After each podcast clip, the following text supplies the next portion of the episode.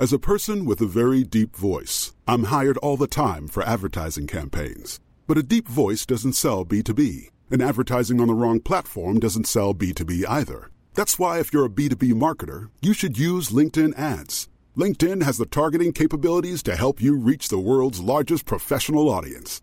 That's right, over 70 million decision makers all in one place. All the big wigs, then medium wigs, also small wigs who are on the path to becoming big wigs. Okay, that's enough about wigs. LinkedIn ads allows you to focus on getting your B2B message to the right people. So, does that mean you should use ads on LinkedIn instead of hiring me, the man with the deepest voice in the world? Yes. Yes, it does. Get started today and see why LinkedIn is the place to be to be. We'll even give you a $100 credit on your next campaign. Go to linkedin.com slash results to claim your credit. That's linkedin.com slash results. Terms and conditions apply.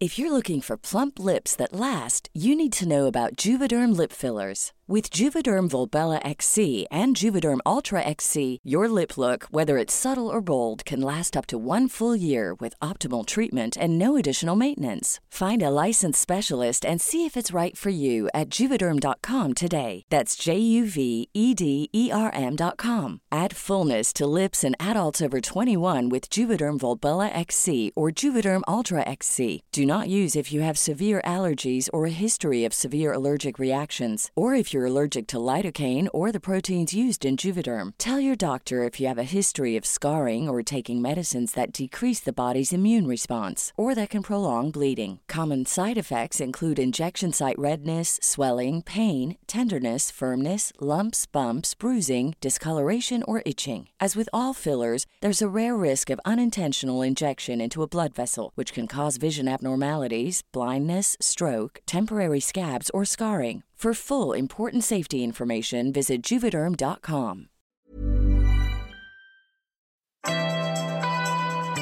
Hello and welcome to episode number 431 of Smart Podcast Trashy Books. I'm Sarah Wendell. With me is Amanda, and we are back with more questions from our Patreon community. We have questions about books, about romance covers, about food. Of course, we're talking about food. And we have some strong opinions. I especially have strong opinions, and yes, there is much silliness. Thank you again to the Patreon community for providing the very silly, much needed, wonderful questions for this episode. I hope you have been enjoying these episodes as much as we have. And I want to send a special hello to Nicole and to her cats, Chloe and Molly. Hey y'all, how you doing? This episode is brought to you by HelloFresh, America's number one meal kit. I am pretty thrilled to add HelloFresh to our weekly menu because the recipes are incredibly easy, everything is pre portioned, and it adds something new to the meal schedule, which, as you probably know, can get a little redundant because we're all inside cooking at home all the time. HelloFresh offers low calorie, vegetarian, and kid friendly recipes, and 90% of their ingredients are sourced directly from growers, so everything is fresh and high quality. This week, we tried firecracker meatballs with roasted string beans and jasmine rice, and it was ridiculous how good it was. I really like that we put our 13 year old in charge again because the instructions are so easy to follow and so clear. It helps him because he wants to learn to cook and HelloFresh made the opportunity perfect for him and for us. We get to try new recipes that are easy to follow and delicious. He got to be in charge of cooking, and it was a perfect quarantine's evening activity.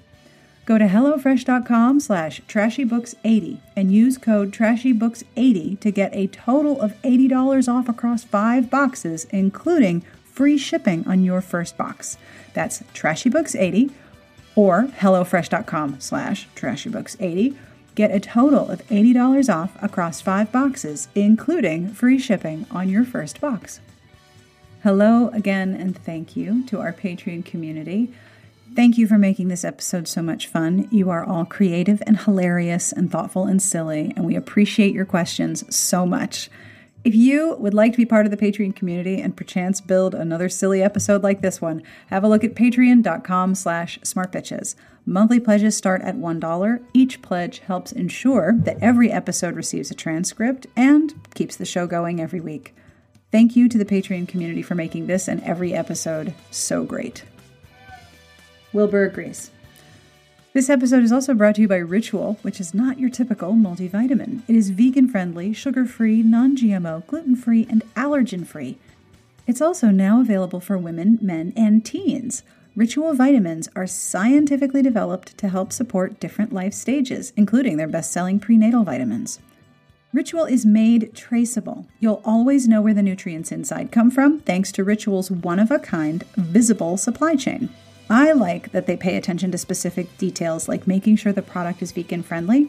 They use vegan algal oil instead of fish oil, which is made using fermented microalgae and leaves minimal environmental contamination. Even the, con- the capsules are transparent, so I can see inside them. Ritual multivitamins are also delivered to your door every month with free shipping always. I love that I can start, snooze, or cancel my subscription at any time. And if you don't love Ritual within the first month, they'll refund your first order. Daily changes can lead to big results, so start small today. Ritual is offering my listeners 10% off your first three months. Try it out, satisfaction guaranteed. Go to ritual.com forward slash Sarah to start your ritual today. That's 10% off your first three months at ritual.com slash Sarah. At the end of this episode, I will have a terrible joke. And in the show notes, I'll have links to everything we talk about. But now, let's get started with part 2 of our silly Q&A featuring me and Amanda. Nice hair. It's it's called pineappling. Wait, it has a name? Yeah, it's so when you have curly hair. Oh, well, already you, are speaking a language I don't I speak. Yeah. When you have oh. curly oh. hair for like the curly girl method or whatever, uh to they don't want you to sleep on your curls. So one so of the So do things, you hang upside down like a bat? I do. Uh, awesome. Just what I wanted to know. So like some of the suggestions are like sleep on a satin pillowcase and get a a silk scarf and wrap it around your head. I would be very hot if I'm I had do that. if I wrapped my hair. I would be very warm. So one of the suggestions is called pineappling, where you essentially gather all of your hair on top of your head like the leaves of a pineapple. So the part you're laying on is the back part and not like all of the curls. Oh. I'm a pineapple. Looks very, very comfortable. Which just means like this is my sleep hair and I haven't done anything with it since I woke up. Uh, I, I mean, approximately why, like seven hours ago. Why should you? And I also, before the stream, pre ordered the ultimate Assassin's Creed edition. Because I was like, you know what? Fuck it. I'm going to treat myself. You should. get the ultimate pack. And so it's pre ordered. And there is a countdown on my TV currently that's like, Assassin's Creed Valhalla is launching in like 10 hours and 50 minutes or whatever. Where did you order it? Did you order it through Steam? No, I got it uh see I prefer playing those games on my PlayStation. Oh. So, uh yeah, I have a PS4. So, it's ready to go when the clock strikes midnight. That is awesome. I'm so excited. This is going to be like your whole Thanksgiving week, right? Yeah, this is all I'm going to do all I'm going to do. And that's okay. I think that's brilliant. So, are you ready, ready for are you ready for round 2 of questions? Yes. Did you take a look? I sent these earlier because these are I these, did. I these are a, a little bit more thoughtful. Let me go back to the document. But I do feel like some of these are going to um, create responses that, for me, will be for, for my my responses would be heavily opinionated. Yeah, I have I mean, some was, strong opinions about some of these. There are some that I'm like, ooh, I don't know how I'm going to answer that one. Um, but there are some that's like easy peas. Got yep. it. Yep. So our first question, and again, I have work going on outside my window, so yep. my, the landscapers are guest starring in this episode. Hi, landscapers. Yeah, my my backyard looks like something good. Varian R what is your favorite and least favorite type of romance book cover? And I have asked some of the people who ask these questions in the thread yeah. on Patreon to answer. Of course, I'm a bad podcaster, and I left my phone on. Bad total podcaster. professional podcasting professional here. I know. Totally forgot to turn off my phone. All right. Varian answered, My least fave is starting to become these historical romance covers where you can tell they do not want to be there. And I know exactly what kind like of cover the- they're talking about. Like the position where like the lady is like, oh no, Like, Like, no. "Oh." And they look very serious, and I guess they're kind of going for adversarial, but mostly they just look really un- unhappy to be there. Yeah, I know exactly what kind of cover they're talking about. Um, I really don't have strong opinions on on covers. I mean, I do. We do see a lot of goofy ones for cover snark. Um, Dr. Nips. and like I do the books on sale, so I look at a lot of weird covers that like are part of you know books on sale newsletters that I subscribe to. Mm-hmm. Um, but I don't think a cover has ever deterred me from picking up a book. A cover has made me pick up a book, but I've never looked at a cover and be like, ooh, I don't know about that. Uh, Yeah, I've never had a cover make me go, I'm not reading this, I'm so mad. Because Yeah, I also and I also know enough about how the sausage is made, no pun intended, Yeah. that the cover is decided on by people who often have very little to do with the intricate development of the book inside of it. The, the cover is marketing. It has a different job than the book itself. I know a lot of people have opinions on illustrated covers because often it conveys like a lightness that might not be found in the cover or in the book. Yes. But um, as someone who works in a bookstore, I can tell you that the traditional clinch covers do not sell with people looking to pick up romances. People will buy romances that have cutesy illustrated covers, not photography covers with a hero and heroine embracing on them. Like those do not sell, at least in the independent bookstore I work at. Um, Do you know why that is? Is it because that image of romance is, is outdated with that buying audience? That Yes. makes sense. I mean, it, I get it I have tried to hand sell a Tessa Dare with a And someone- cover. Yeah, and someone's like, "Oh, I can't read this in public." They literally said that to my face, and I'm like, "Why not?" Wow. And they're like, "Well, just look." I was like, "Nobody cares. That's a great book." She didn't buy it. She bought some other romances like uh, Evie Dunmore, Kate Clayborn, the illustrated. Yeah, the illustrated cover. overcomes a hurdle for the buyer Yeah. who sees the, the, the, the clinch image of people as Yeah, and I outdated. know there are purists out there who are like anti-illustrated cover. hmm but I'm of the I know this is not the question that was asked, but uh I'm of the opinion that if it gets more people interested in romance and it gets like the foot into the the foot in the door, then they might consider picking up a romance that has a clinch cover. hmm You know, it's it's less scary for whatever reason. But for me, YA kills it when it comes to good covers. Oh, their art, their art direction, and their artists are so talented. I love a shiny element on a cover. Oh, it's We like a shine, like a foil or something. Yeah. yeah. We don't see that a lot in romance, but I love a shiny element. Um, but romance covers, you know, I look at bad ones all the time. we see a lot of those. People And- email them to us by the bushel. yeah. Sweet Carol Oh, Carol, we love has you, a whole desktop folder of them, and she will send us like just a big old bushel of them at oh, one time. lovely. Um, A bushel of peckers.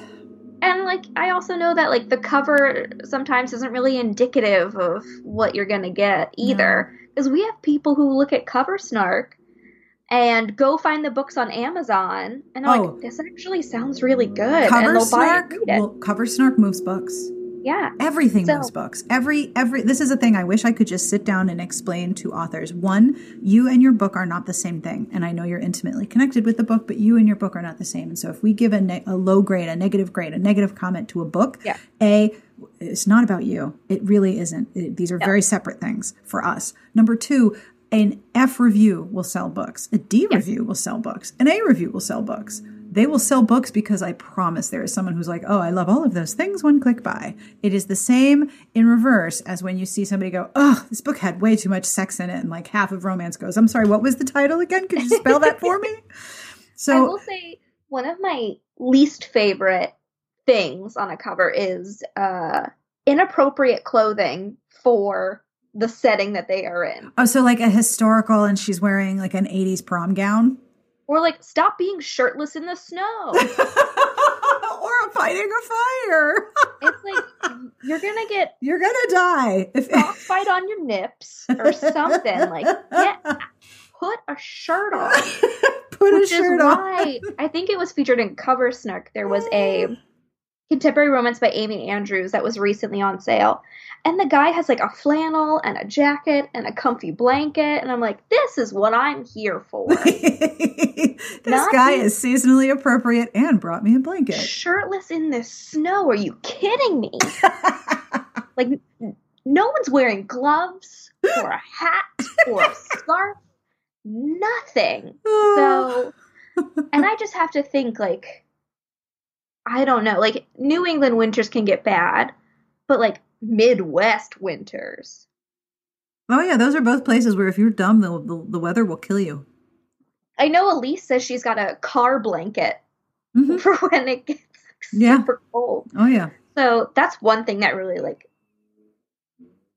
grinds my gears. Is like put a jacket on.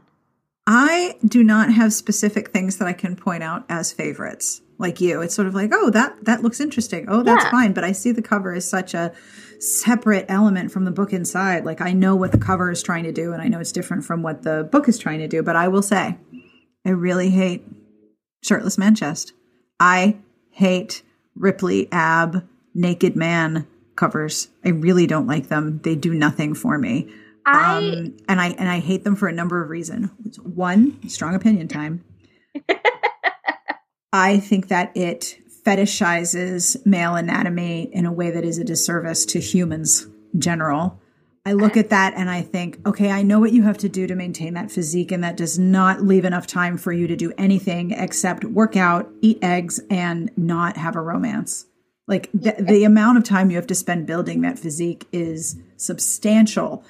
Um, I don't like the accusation that romance gives people unrealistic emotional expectations, but I do think that the preponderance of extremely hypertrophied musculature and extremely thin women on the covers is unrealistic expectations, and it per- in it and it perpetuates this idea that there's only a very certain visual standard that gets happiness, and I do not like the shirtless covers. So there is my strong opinion.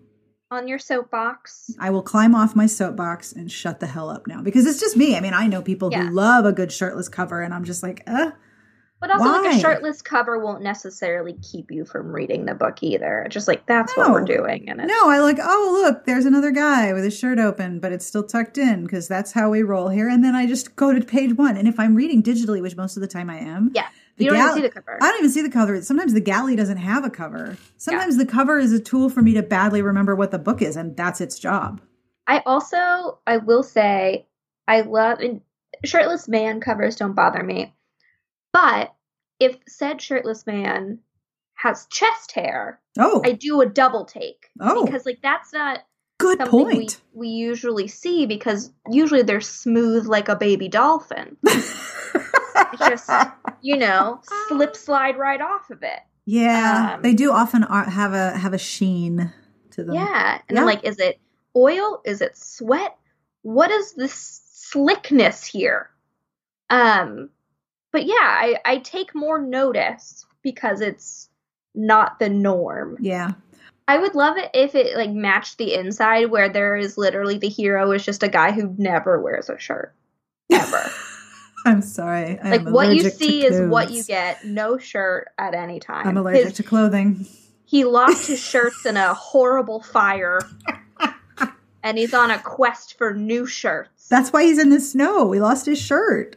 he's lost his, all of his shirts that's his tragic backstory is He like his his- bespoke shirts He lost his shirt, his shirt allergy. It's like when I change Geralt's clothes in Witcher, I take off his shirt. It's like, whoa, damn. Just run around and fight demons like that. Why don't you? All right. Ashton T would like to know what rom com would you most want your life to be like? Or what, and what non rom com movie, action, horror, etc., would you like to see redone with romantic elements? Ashton's suggestions are she's the man for the rom com because you've got to love the 2000s. So it was, that's a very good movie. I enjoy it. That's a good one. And any sci fi movie where there, there could be more romance, especially Serenity or Firefly. And would also like to point out that there are no noses on their smileys. um, so my favorite rom com of all time, though I would not want my life to be like this, uh, is She's All That with Rachael Leigh Cook and Freddie Prinze Jr. I love that movie. That movie, I can quote that. The movie's so good. R.I.P. Paul Walker, who's in there. Um, none of them look like high schoolers at all. No. What kind of high school is this? There's a weird dance number in the middle of prom With, with, Usher. DJing. Like they all is- all all of the school learned this dance and then performs it for it's so weird. and it has the classic takes her glasses off, walks down the stairs in a tight red dress and though she does fall because she doesn't have her glasses on. Mhm. yeah. Um that is my favorite rom com. But if I could pick what I would want mine to be like, I thought about this and I'm like, let's go full bonkers. Oh, I love when you go full bonkers. you are making good choices. And pick Enchanted with Amy Adams and Patrick. Oh, what a good choice. Some man from a storybook just bursts into my life. He can see and commune with like little cartoon birds. Uh, every day for him is a musical. Um, that's what I would pick. I once made a list of my favorite rom coms, and then I realized that I have a late 80s collection, a mid 90s collection, and then a 2000s collection. Well, there's they're like They're little clusters, right? yes, they are. So I love the movie Roxanne with Okay. Daryl Hannah and Steve Martin, and it's Okay. a Cyrano de Bergerac re- retelling. Um, Shelley Duvall is in it. It is Okay. so cute and adorable. And the thing I like um, the most about it is that Daryl Hannah has moved to this small town in the Northwest um, because she's an astrologer. Astronomer? Astrolog? No. Astronomer. Gosh, Sarah. Astronomer. Astronomer, is stars, astrology is the zodiac. Horoscopes. I always cross those in my brain. Thank you. She is astronomer and she has potentially discovered a comet, but she has to find it and document it and can't tell anyone. So she's a little secretive.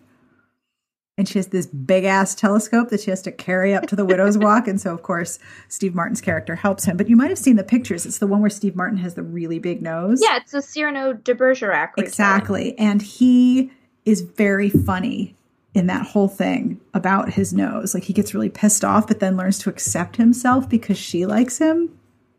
It's so charming. I love that one. I would be okay with that one. What movie would you want to be redone with romantic elements?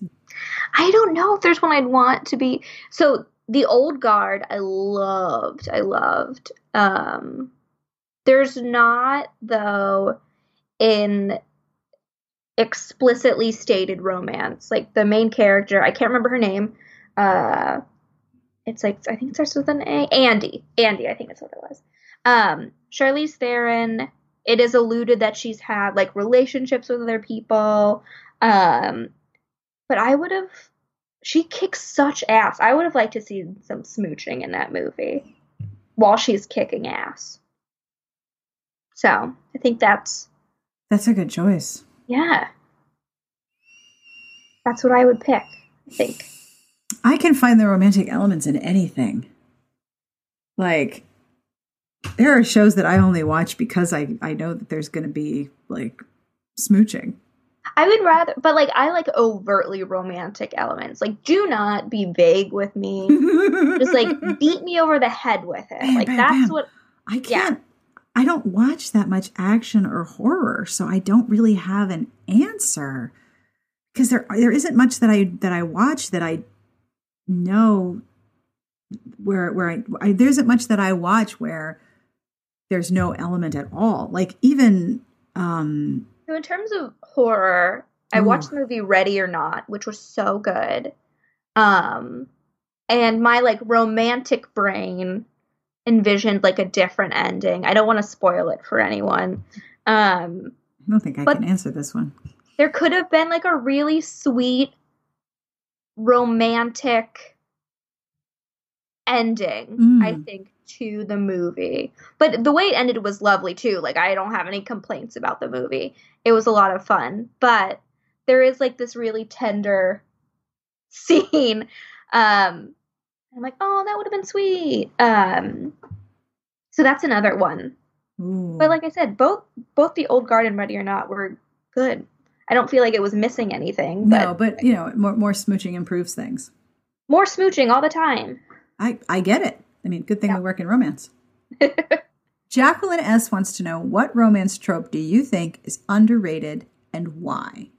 Jacqueline's answer for this question was There's only one bed is my forever and always favorite, but obviously it's popular for a reason. Underrated trope, letter writing, and or epistolary romance. Can confirm. Hard Sarah loves those. That is my favorite because it feeds into what is my overall favorite trope, which is when two characters become their honest, real, flawed selves with each other. And the reason that they do that is somehow put on a fast track. Like, we're fake dating and we have to pretend to know each other, or there's um, writing letters and no one's going to see them but you, or writing texts and no one's going to see them but the other person. Like, uh, that is my absolute favorite. I love it. And I, I completely agree. Letter writing, epistolary romance, notes on post it notes, text messages, what's, I don't care, WhatsApp, whatever. That's, that's my thing.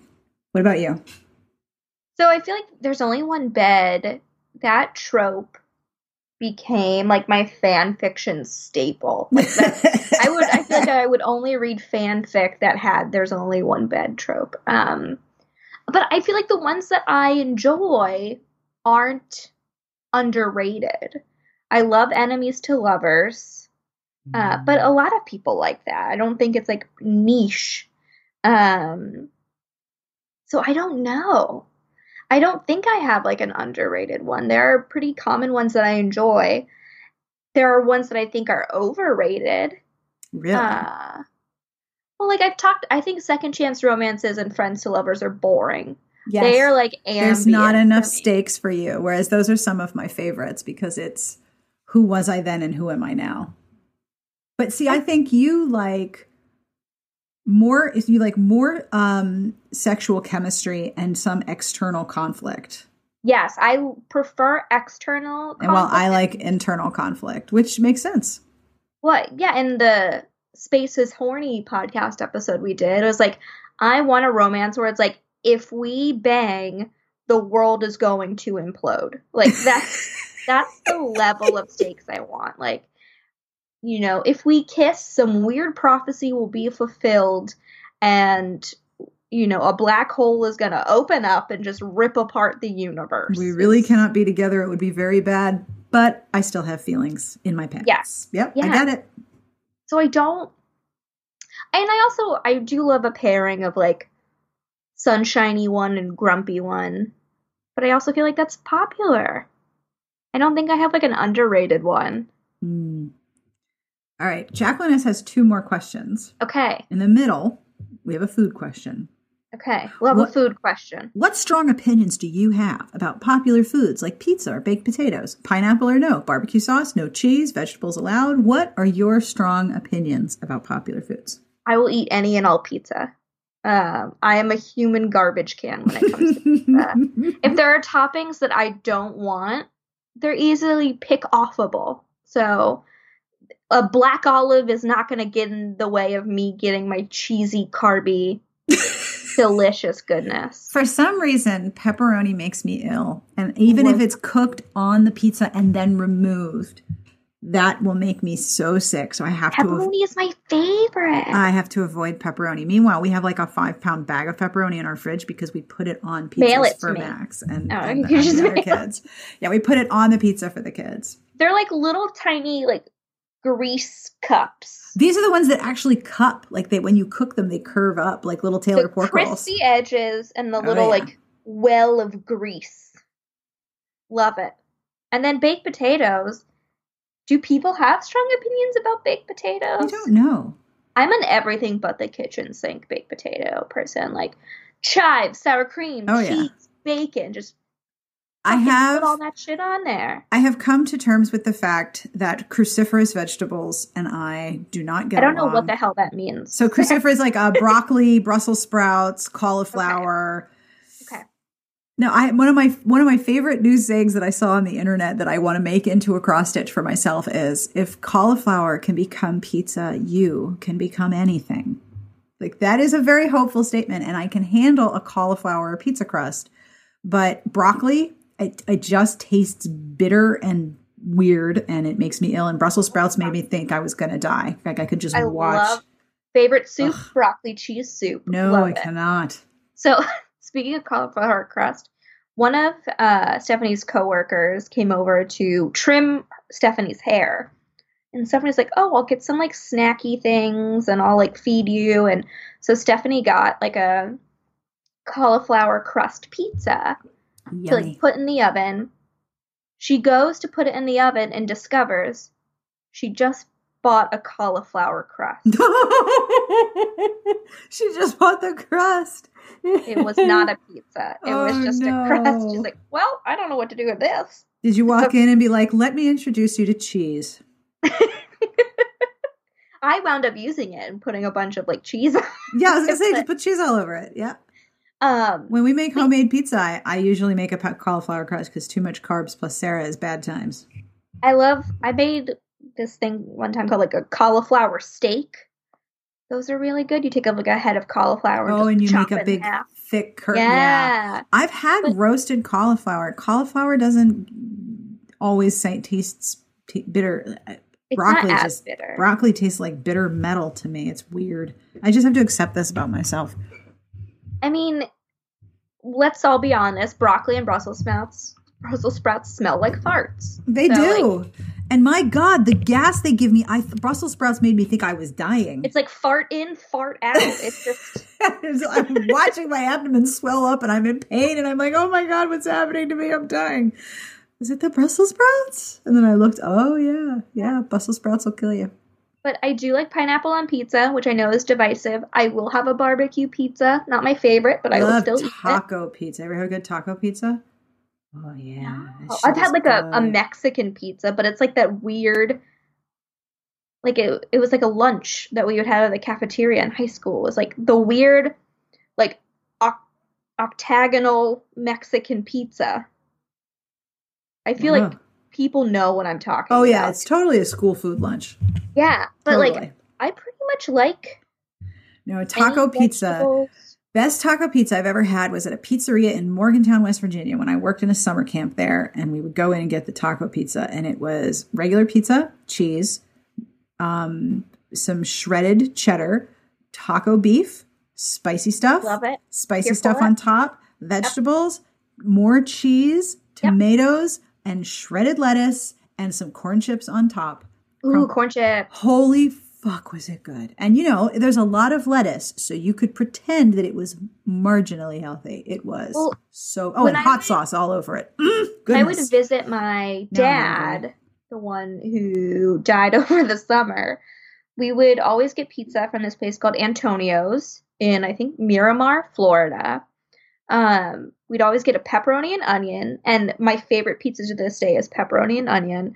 And we'd also get a spinach pizza, which I thought was so good. It's like a mm-hmm. white pizza with spinach and like lots of cheese. It's really good. I do have a strong opinion, and Okay. mostly this is also because these also make me very, very sick. No clams on pizza. No I mean, clams, I'm a no no mussels. I am allergic to vi- bivalves. They will make me hella sick, but no clams on pizza. I don't eat seafood. So I know. So this is fine. So we can go out and not have clams on Yeah. pizza. That's fine. I, I don't think like I'm a picky eater. Like I don't eat seafood, um, because it's like a texture thing. Um, and you know there are certain like I don't like olives, but there, I'm not gonna gag if I have an like if an olive sneaks in somewhere. um, yeah, I'm pretty like flexible when it comes to pizza and potatoes. Like it's fine. yeah, you could, you know, put fucking motor oil on it and I'll give it a try. All right. I have a question from Cleo M. I have two questions from Cleo M. okay. One, if you could describe your favorite romance trope as a drink, what would it be? Dark and stormy. Dark and stormy? yeah, you're right.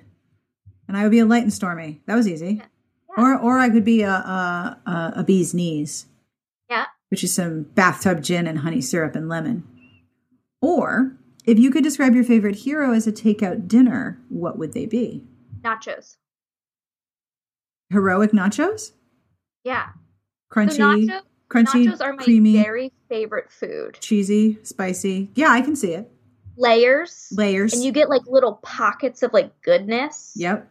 And like some some nacho bites. Some sometimes you get a chip and there's nothing on it. And then Yep. sometimes you get a chip and it has everything on it. Yep. So nachos. That's a really good answer. Thank you. You're right. But you got to eat it all in one sitting because reheating nachos never no, it doesn't work. They're no longer crispy. It's just not going to work. You can't let them sit. If I could have my favorite hero as a takeout dinner, what would it be? I think I would have to answer pizza. Pizza? Pizza. Yeah. Why? Because you can you can put what cheesy. you want. Well, they're cheesy, and you can put what you want on them. You can make them spicy. You can make them savory. You can make them briny. You can add pineapple. It's customizable. So my favorite hero would probably be pizza with prosciutto, olives, caramelized onions, feta, and. So you want a you want a real doll for a hero is what completely customizable. No, I just like them salty and briny, basically. My favorite Little salty briny, salty briny pizza. No, I like, I like slightly grumpy heroes, Yeah. and I also like. Well, I like emotionally fluent heroes, and um, I like them slightly on the grumpy side. Like I like betas who are mellow and happy, but I also like heroes that are like, "Mm, leave me alone. I like a little misanthrope. So, but that that fits Adam. Very kind, very thoughtful, very very intelligent. Really wants everyone to leave him the fuck alone. Okay. I can relate. All right, Carolyn H. Not sure if you've been asked this already, but if you're running from a burning building, what's the one book you have to grab, e-readers not included? I made a joke in my head and I I was going to say my MacBook. Carolyn's answer says Carolyn says, In the end, I would grab Shel Silverstein where the sidewalk ends. It's within reach on my bookshelf and was a favorite when my kids were younger. Now, I don't have that many books in my house anymore because when we moved, there were so many books where I'm like, I own this digitally. I'm not paying someone to move it across several straight lines. That's just silly. So all of my books fit in this little section in my closet. Like there's not that many. Um, the book that I would grab that isn't a fiction book would probably be my wedding album or one of the kids' albums where I have baby Yeah. pictures, but they're, they were born in 2005 and 2007, so there were digital pictures. My wedding is 2000. I don't have as many digital images of that. So I might grab my wedding album because my dog is in it in a tux, too. I mean, that's very important. Yes, he was a seven pound Maltese and he wore a tux. He, would, he didn't come to the wedding. The wedding was on a boat. He, he, he was home with a dog sitter. But a fiction book that I would grab. Gosh, that's. I still don't have an answer. Like, I I'm feel like get up and look in the closet. Well, like as reviewers, Books are not a get a- commodity. we get a lot of books. Yeah. And so like forming an attachment to a book is hard. All right, I have an answer. Okay. I, I just stood up and looked in my closet to see what I've got in there. First of all, I have hard copies of all my own books, but I would not grab those. That's fine. I know they're out in the world. They're good. No, I would grab my three armed copy of uh, Castles in the Air by Christina Dodd Oh. because she's got three hands. If she, I, do you have any idea how much work I could get done if I had an extra arm? So productive. I don't know if I would get extra work done with that arm, but But yeah, I grabbed my three arm copy of that one because it's you know it's out of print, it's harder to find. I don't know what I would get. I don't have like any rare books. Um, I do have a copy of the Phantom Tollbooth that Oh, I had signed by Norton by the author Norton Juster, who came to the BPL. He's like old as dirt. Um, so I have Oh. a signed copy of the Phantom Tollbooth. Um, that's a good choice to grab. yeah, I mean, like the rest easily replaceable. Um, Yeah, that's why I'd grab my wedding album. It's not easily replaceable. Yeah, I have one book. This goes back to the question from the first episode about what piece of clothing can't you throw away but you can't wear. Mm-hmm. So that very same boyfriend gifted me one of his favorite books, which was a very short book called We, W E, by Yevgeny Zamyatin, which is a dystopian novel, one of the first dystopian novels. It was published in the 1920s. Russian author. He was like exiled, but he gifted me this copy and he like made all these notes and there's like stuff in like marginalia and Wow. underlines and it was just like a such a personal lovely gift Yeah. uh, and I don't know, like I still have it, and it's like sentimental, and no one's ever given me a similar gift before, so maybe I would take that. I don't know, um, but yeah, most of my books. Whatever happened to that dude? Do you know where he is now? So last I heard, uh, he was being a bit of like a nomad. He doesn't. He, I think we talked last year. He lives in he's like car. I don't. Well, he's like I don't like to stay still. So he's like so I pretty much I move around and I travel and like live in other countries for like a few months Mhm. and whatever. But that was before COVID hit, so I don't know what he's doing Wow. COVID wise. Um, but yeah, like we'll he'll like pop back in, we'll talk, and then he'll just like disappear. Um, so I have no clue what he's doing now. Um, but yeah, I feel like my most of my books caught on fire. It would probably be a blessing for me because then I get to start over. All right. Elizabeth H. wants to know two of my favorites. One, what's something small you have strong opinions about? And two, who, fictional or real, would you put on a postage stamp? What is something small that I have strong opinions about? All the things that I would put on a postage stamp are already on postage stamps, like Mr. Rogers, dragons. All right, Toothless the Dragon, I'd put him on a postage stamp. this is too. This might be too new for everyone, but Alex Trebek. Oh, that's a good one. Although, you know, Canada might fight you over that one. Come on, Canada, do us a solid. Actually, you know what? We could do a special postage between the U.S. and Canada for mail just between the U.S. and Canada, and Yeah. would have Alex Trebek on it. I think that'd be so cute. Yeah. I'd also like the like twee part of me. I would love. I'm sure they're out there, but like little stamps of like baked goods. yeah. I'd love a little cake on a stamp. Little cupcakes, yeah. I I remember um, the stamps I got over the summer that Adam got at, at Union Station were scratch and sniff, Ooh, and they were like popsicles and candy, but you could scratch and sniff them. I was delighted to use them. They made me so happy. those are adorable. Yeah. And then something small that I have opinions about. Well, we talked about my my resistance to the words emails and boxed set, which doesn't Yes. really matter in the entire universe. Like, what's something that's going to like pull my red handle really fast? I I feel like I have little small things, but I they don't get triggered until like it happens. hmm. This is a tough one because like there's things that piss me off. What's yours? Okay, so I, I think I I've gotten it. Um, so Boston, there's a lot of walking, Mhm. uh, and so you have to share the sidewalk. One thing I hate, hate, is a group of people who will walk three or four across, Don't go to Disneyland and get stuck between an eight wide stroller party.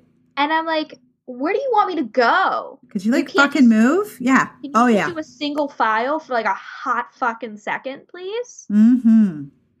that bothers me. And they're just like chatting away. Like I'm like, oh my god, I All have places to be. Here's something small that I have strong opinions about, but it's very personal to me.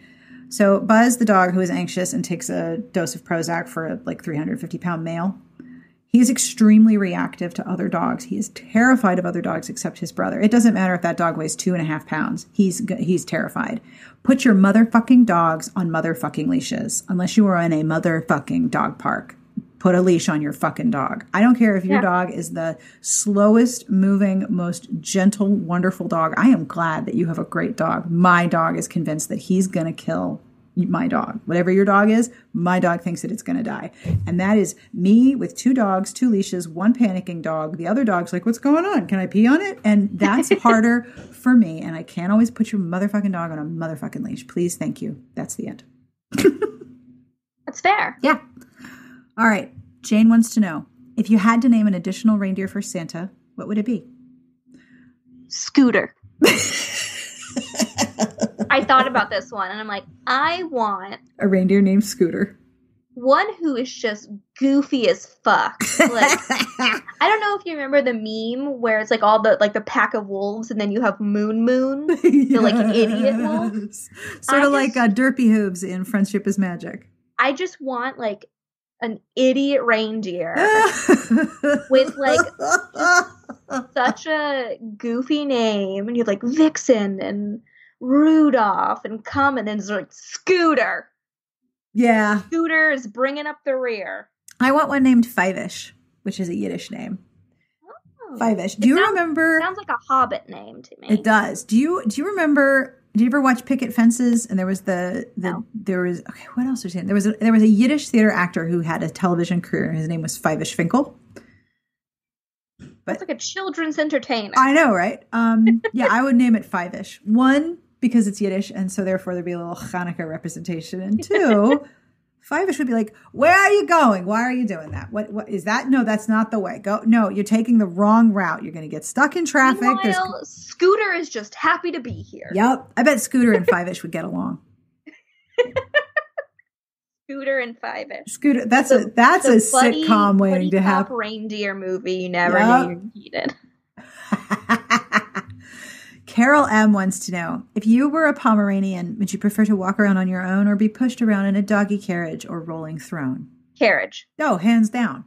Carriage. I'm I jealous of kids. I'm jealous of kids who are asleep in their strollers. I'm like, do you know what happens when you get older, kid? You have to walk.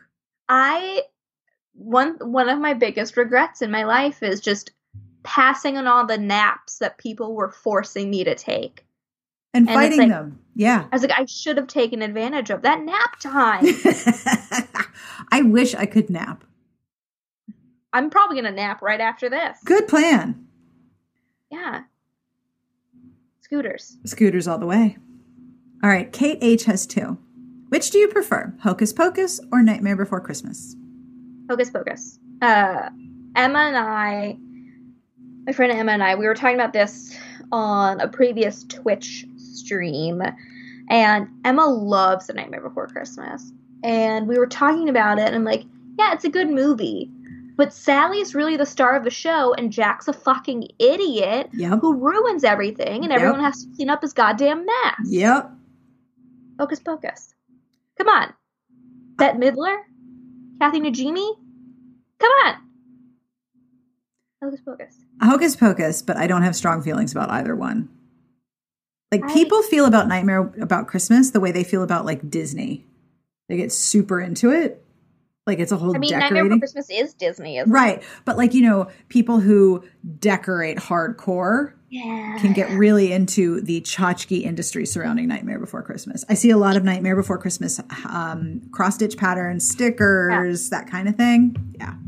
And the musical number where they're at the Halloween party and Yeah. they're so good. All right. Kate's other question Why are beta heroes amazing? Well, You're Amanda. Amanda does not like them. I think that the answer is that there is a long history, strong opinion time, get ready. This is my private soapbox. There is a long history of romance back in the day that fetishized men having feelings. The awakening of a feel in a man was considered something that was fetishized, in my opinion, in a lot of ways. And I don't think romance is really fully grappled with the way in which it can fetishize aspects of what I consider toxic masculinity. I see a lot of alpha heroes as insecure. And I see the idea that a feeling being threatening is not something I want to pair up romantically with. So I am not a fan of the character who is threatened by normal human emotion. I understand that normal human emotions Yeah. are super fucking annoying. I get it. I got my own set, but the idea that the answer must be anger and destruction is is a total turnoff. And I think for me, beta heroes work because they are often emotionally fluent, comfortable in caretaking roles, comfortable in not asserting dominance. But I also find that intellectual curiosity and competence are a dominance of their own kind. So, interestingly enough, I think in terms of like heroes, what? I'm What? so I'm being so opinionated. It's not No, normal. I mean, that's that's the point. yeah, I know. Um, I would say Eric is like beta light. He's not like uber masculine and so like in my personal life, sure. But also like I don't know. I feel like I have to I've been the caretaker hmm of people and of myself that it feels uncomfortable having someone else take that role. Maybe I should talk to my therapist about this next week. I get it. I mean, Adam and I are both oldest children. We're both extremely independent and we're both really interested in just taking care of our shit and, you know, leave us alone. But we still negotiate taking care of each other. And we've been together for a really long ass time. Um, but we will still set terms of taking care of each other or calling each other on on their um, their bad habits or habits that are destructive. And the ways in which we negotiate caretaking come up a lot. I mean, if, if one of us is sick, it's one thing. But like when the kids were little, we would say, okay, I'm primary on this kid, you're primary on that kid. So if there's a problem, and this is when they were like needing care all the time, if there was a problem, that would be the person who would answer that that problem. Um, at one point, Adam had some mild, uh, minor surgery, and he really doesn't like being taken care of. And Alex stood up and said, I'm primary on dad. Go to bed, dad. I'm primary on dad. And I was so charmed. I was so charmed because I was anticipating a royal battle. But you really can't argue when your kid is like, go to bed. And the kids have done that to me. They've both been like, all right, mom's tired. You guys can clean up Passover dinner. She's going to bed. Come on, mom, you're going to bed. And I'm like, I'm sorry, I'm being escorted upstairs. Gotta go. Bye. You know how to use a dishwasher. You don't need me here. so I think that's part of it. It's this sort of comfort with caretaking and also being able to ca- caretake and not be threatened by things so easily. But I also have very specific readings about alpha heroes that I see as emblematic of insecurity and not confidence. That's fair. Yeah. Tara C wants to know if you were a mummy and some dumbass dug you up in 2020, what would be your creative curse that would leave your victims alive and suffering? Now, this is a hard question because enough has happened in 2020 that we're running out of things to curse people with. See, I would my curse is like a very minor annoyance that is usually like the straw that breaks the camel's back when you're having a bad day. Um, this is why so, I like, like, you. I would I would curse people as like, may your charging cords always be too short and never where you need them. Oh, damn. So like you're at an airport, your phone is dying. There is an outlet, but you can't reach, it. Nope. Or you're f- trying to find your phone charger. And it is And never maybe- where you need it. You may maybe you left it in the car, or maybe it fell out of your purse, or maybe it's under your bed. Oh, bed. gosh. And that's all charging cords. So laptops, phones, e-readers. Youch. You're just- You're playing chicken with your battery life. Perpetually. Yeah, that is my curse. Wow, your witchcraft is next level. when someone is a total jerk in traffic, I always say, "I wish diarrhea upon you." That's always that's always my go-to curse. So if the bus is picking up my kids back in the day when they would go to school, those beautiful days when they would leave the house and do things and go to school. Um it- you know the buses have the little stop sign that pops off on the side and you're not supposed to pass a school bus and people will just Oh, keep people driving never. Yeah. people drive through, I get irate and I will scream at them like, "You motherfucker! I saw your terrible ass. I wish diarrhea upon you." Like I'm really loud when I yell. So everyone gets diarrhea. No, what- just that driver. I'm yelling at that one particular. no. I mean for like the 2020 curse, everyone gets Yeah. diarrhea. a nonstop diarrhea. But it's to the point where the bus drivers will see them coming and be like, "Yes, diarrhea." I, no, they have second- cameras. Linus is requesting to be let out. Uh, Linus, do you not like our podcasts? no, he just had a very long nap on his cat tree.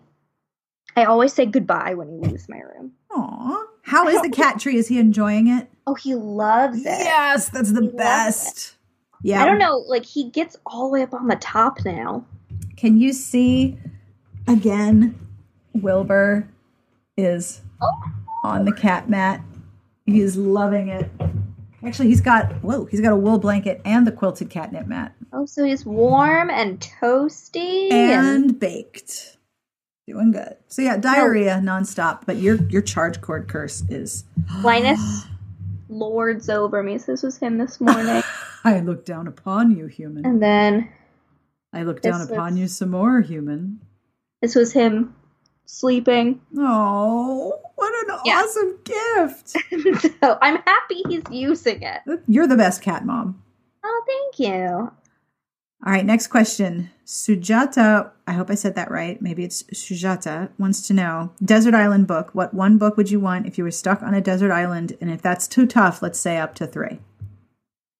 I always hate this question because it's difficult because reading tastes fluctuate. And reading, reading circumstances fluctuate too. Yeah. Um I'd like to have at least one Christina Lauren book with me. Um. I hate this question. I hate it. One of my ultimate favorite books for a long time uh, was Battle Royale. But it's about kids being trapped on an island killing each other. So Sounds great. I don't I don't know if that's what I would want for my desert island reading. Um maybe the blacksmith queen, something light and rompy and just bonkers. It's also extremely violent. Like there's decapitations in the first chapter. Yeah, but it's fun. Of course. It's like take decapitation and make it fun. I would probably pick the um, Crows trilogy because I would never get tired of rereading that and then looking at the different pieces of Norse mythology and looking at the the different ways in which the gods influence the characters and the the different like squads per god, like how that works. I would never get tired of that. But I think this question is not made for me because I'm not a rereader. No, you're a mood reader and your tastes vary based on a lot of circumstance. Yeah, so it's not so that I- easy for you to be like, I want to read this one flavor for the rest of my life. Yeah.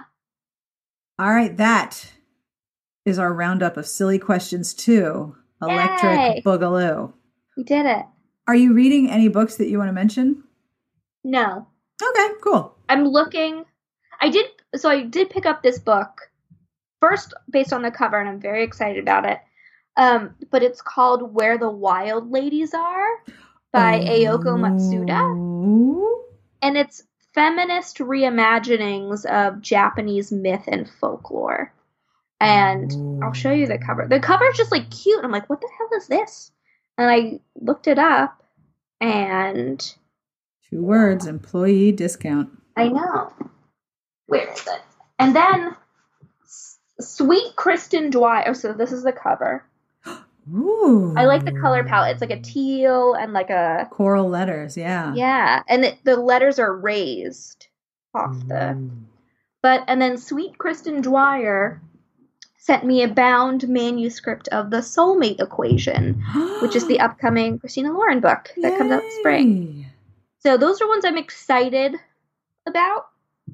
Uh, but right now my brain is just Assassin's Creed. That's all I care about. I understand. There's a sizable part of my brain that's like, let's go play Witcher because, and, and like I've said this before, I think one of the appeals of a really well written, immersive video game is that you're being told a story, but your choices are creating the story. You don't have to Yeah. do all the visual building and all of the mental construction of the world. You're looking at it. Part of it is pre written, but you are deciding the and course the of it. the interactivity makes it feel like less like work Yeah.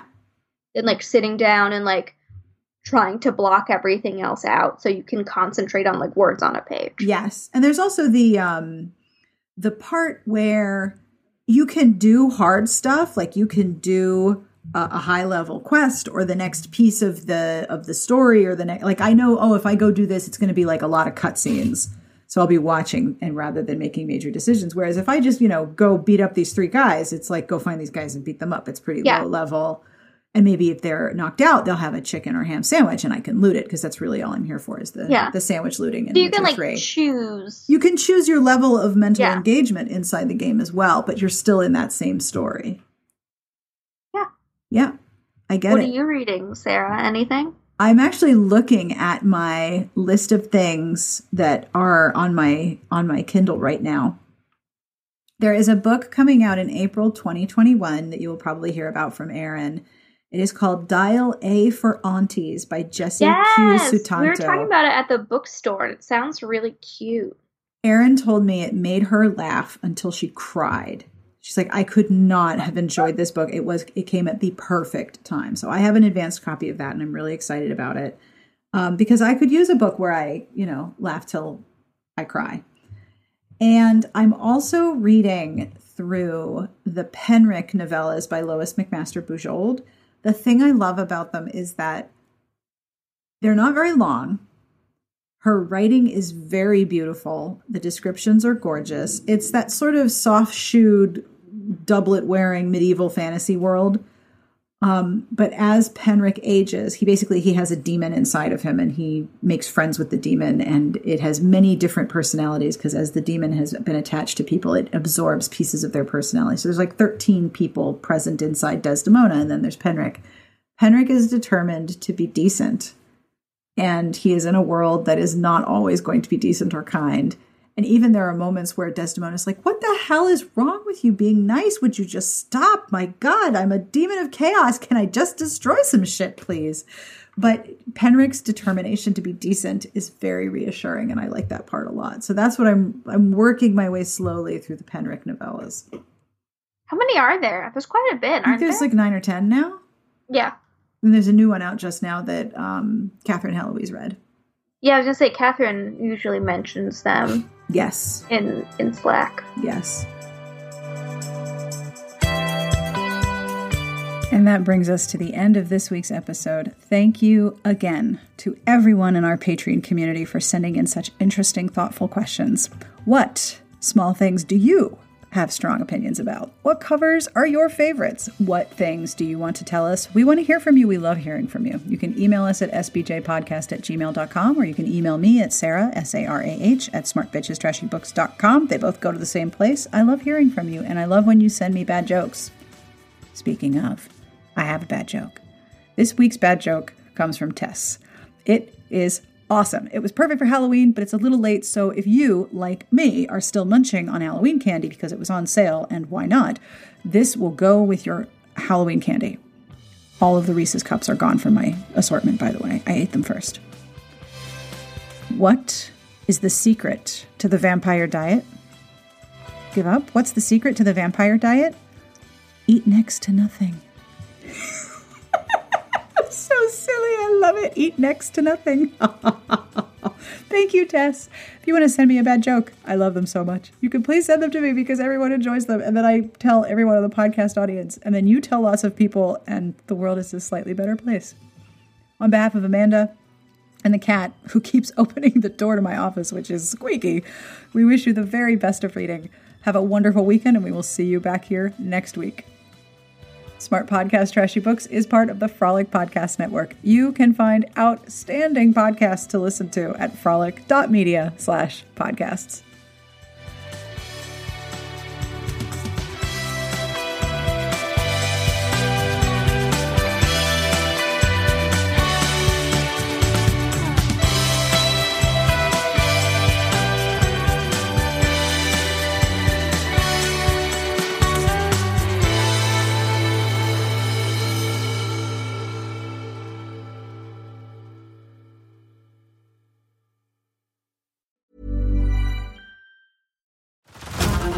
Over to Hulu this March, where our new shows and movies will keep you streaming all month long. Catch the acclaimed movie All of Us Strangers, starring Paul Mescal and Andrew Scott.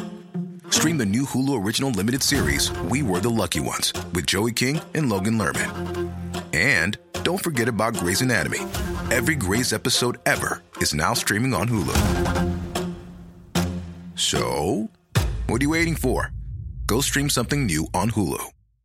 How would you like to look five years younger? In a clinical study, people that had volume added with Juvederm Voluma XC in the cheeks perceived themselves as looking five years younger at six months after treatment. Look younger, feel like you. Add volume for lift and contour in the cheeks with Juvederm Voluma XC. Reverse signs of aging by adding volume to smooth laugh lines with Juvederm Vollure XC. For important safety information and to find a licensed specialist, visit juvederm.com. That's J U V E D E R M.com. Not for people with severe allergic reactions, allergies to lidocaine, or the proteins used in Juvederm. Common side effects include injection site redness, swelling, pain, tenderness, firmness, lumps, bumps, bruising, discoloration, or itching. There's a risk of unintentional injection into a blood vessel, which can cause vision abnormalities, blindness, stroke, temporary scabs, or scarring. Talk to a licensed specialist to find out if it's right for you.